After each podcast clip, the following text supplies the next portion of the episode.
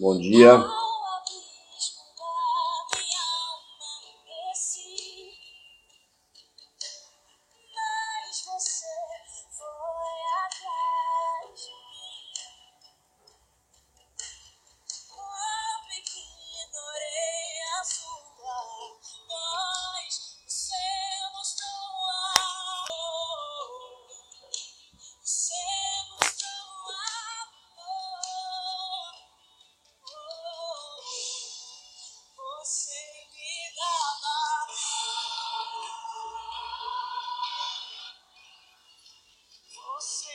Dia maravilhoso, abençoado.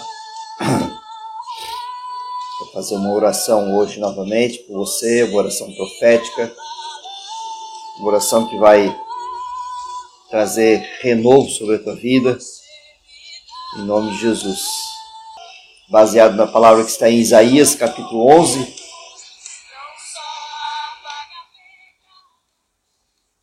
baseado na palavra que está em Isaías capítulo 11, quero declarar uma palavra para você, uma palavra profética que se cumpriu na pessoa de Jesus e vai se cumprir ainda outra parte, né? No, no momento que nós estivermos na glória do Senhor, com o Senhor na sua glória, né? Vai se cumprir ainda. Mas essa palavra também está sobre nós, porque nós já temos o Espírito de Deus sobre a nossa vida.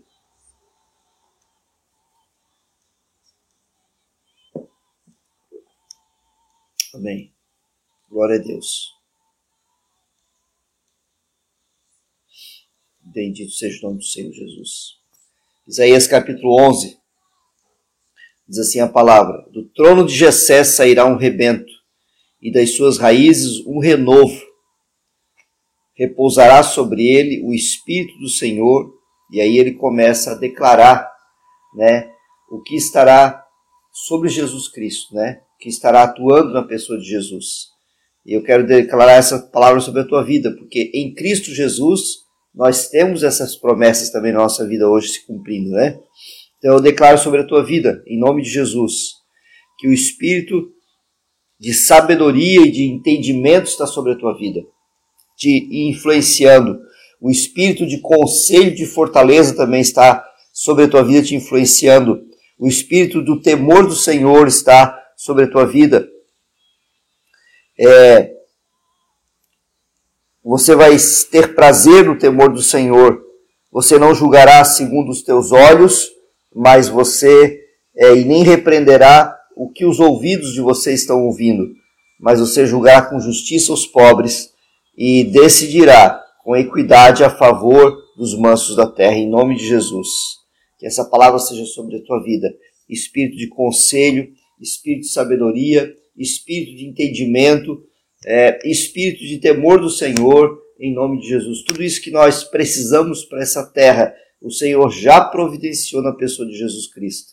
E agora, a realidade é que nós temos a pessoa do Espírito Santo de Deus para que isso aconteça na nossa vida. Que coisa maravilhosa, né? Que coisa poderosa isso, né? Que nós temos todos os dias sobre nós. Fortaleza, sabedoria, é, entendimento, né? Não é a força humana, né? Não é a esperteza do homem, mas é a sabedoria de Deus. Não é a força humana, mas é a força que está na pessoa do Senhor, é a alegria do Senhor que está em nós, né? Não é, é, é a, o conhecimento intelectual, mas é a revelação, o conhecimento das coisas do céu para a nossa vida. Então, tudo isso o Senhor tem para ti. Tudo isso o Senhor tem para a tua vida, em nome de Jesus. Que você possa receber isso, que você possa se apropriar dessa palavra sobre a tua vida, em nome de Jesus.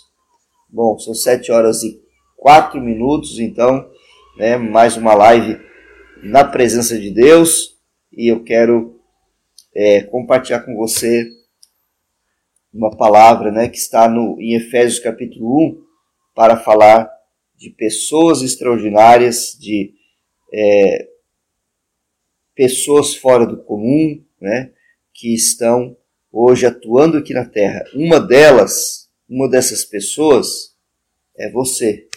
Se você faz parte da Igreja de Cristo, no sentido de ter nascido de novo, você é uma pessoa fora do comum, né? totalmente, as pessoas falam, né? o apóstolo Paulo mesmo disse né, que é, é, que eles tinham ele como louco, né? Que, mas é a, a, a loucura de Cristo é a sabedoria de Deus, né?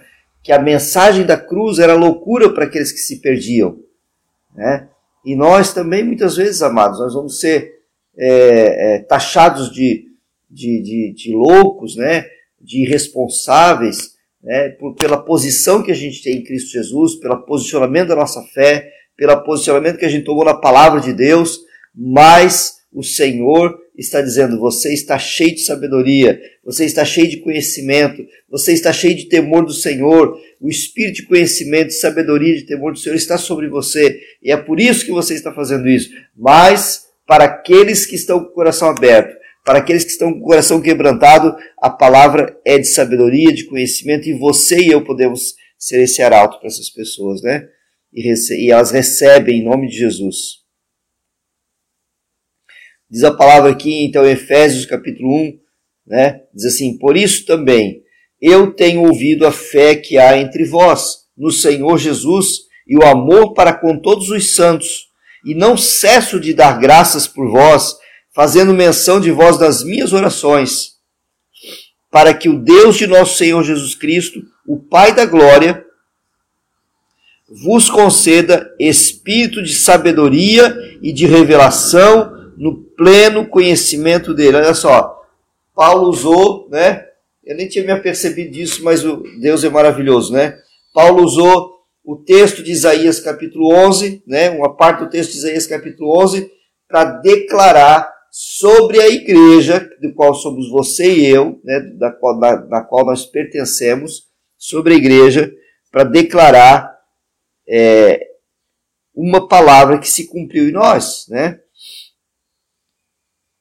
para que vos conceda espírito de sabedoria e de revelação no pleno conhecimento dele, iluminados os olhos do vosso coração, para saberdes qual é a esperança do teu chamamento, qual a riqueza da glória da sua herança nos santos, e qual a suprema grandeza do seu poder para com os que cremos, segundo a eficácia da força do seu poder. Estou lendo Efésios capítulo 1, a partir do versículo 15, né? A partir do versículo 15. Segundo a eficácia da força do seu poder, a qual exerceu ele em Cristo, ressuscitando dentre os mortos, fazendo-o assentar à direita, à sua direita, nos lugares celestiais, acima de todo principado e de potestade e de poder e domínio e de todo nome que se possa referir não só no presente século, mas também no vindouro, e pôs todas as coisas debaixo dos seus pés, e para ser o cabeça sobre todas as coisas, o deu à igreja, a qual é o seu corpo, a plenitude daquele que a tudo enche em todas as coisas. Está a palavra de Deus. E eu quero dizer uma coisa para você que toda essa fortaleza, que todo esse poder, eu quero te lembrar isso, né? Que toda essa fortaleza, que todo esse poder, que toda essa unção que está que estava sobre Jesus e está sobre Jesus, né? Agora passa a pertencer aos filhos, à igreja, à noiva de Cristo que está aqui na terra. Ela passa a pertencer a estas pessoas que somos eu e você. É isso que o Senhor está trazendo para nós. Essa é a realidade que o Senhor está trazendo para nós. Né? Passa a pertencer aos filhos. Nós temos a plenitude daquele que enche to em todas as coisas, daquele que a tudo enche em todas as coisas. A igreja hoje completou né, o que Jesus começou a fazer. A igreja está completando o que Jesus começou a fazer. Ele falou assim: ó, obras maiores vocês farão ainda. Então, uma pessoa fora do comum é uma pessoa que entende né, que ela não está aqui na Terra para fazer é, volume demográfico, né, para ser mais uma dentre os 7 bilhões e tantas de pessoas que estão aqui circulando na Terra. Ela não é mais uma pessoa que, ela não é mais uma pessoa na estatística que nasceu e mais uma na estatística que vai morrer. Ela não é mais uma trabalhadora, né, um trabalhador. Não, ela é uma pessoa cheia da plenitude de Deus, extraordinariamente poderosa no Senhor. Isso faz toda a diferença na nossa vida, né? Porque aqui a Bíblia está dizendo que em Cristo Jesus nós estamos acima de todo principado, potestade, poder, domínio e de todo nome que se possa referir não só no presente século, mas também no vindouro.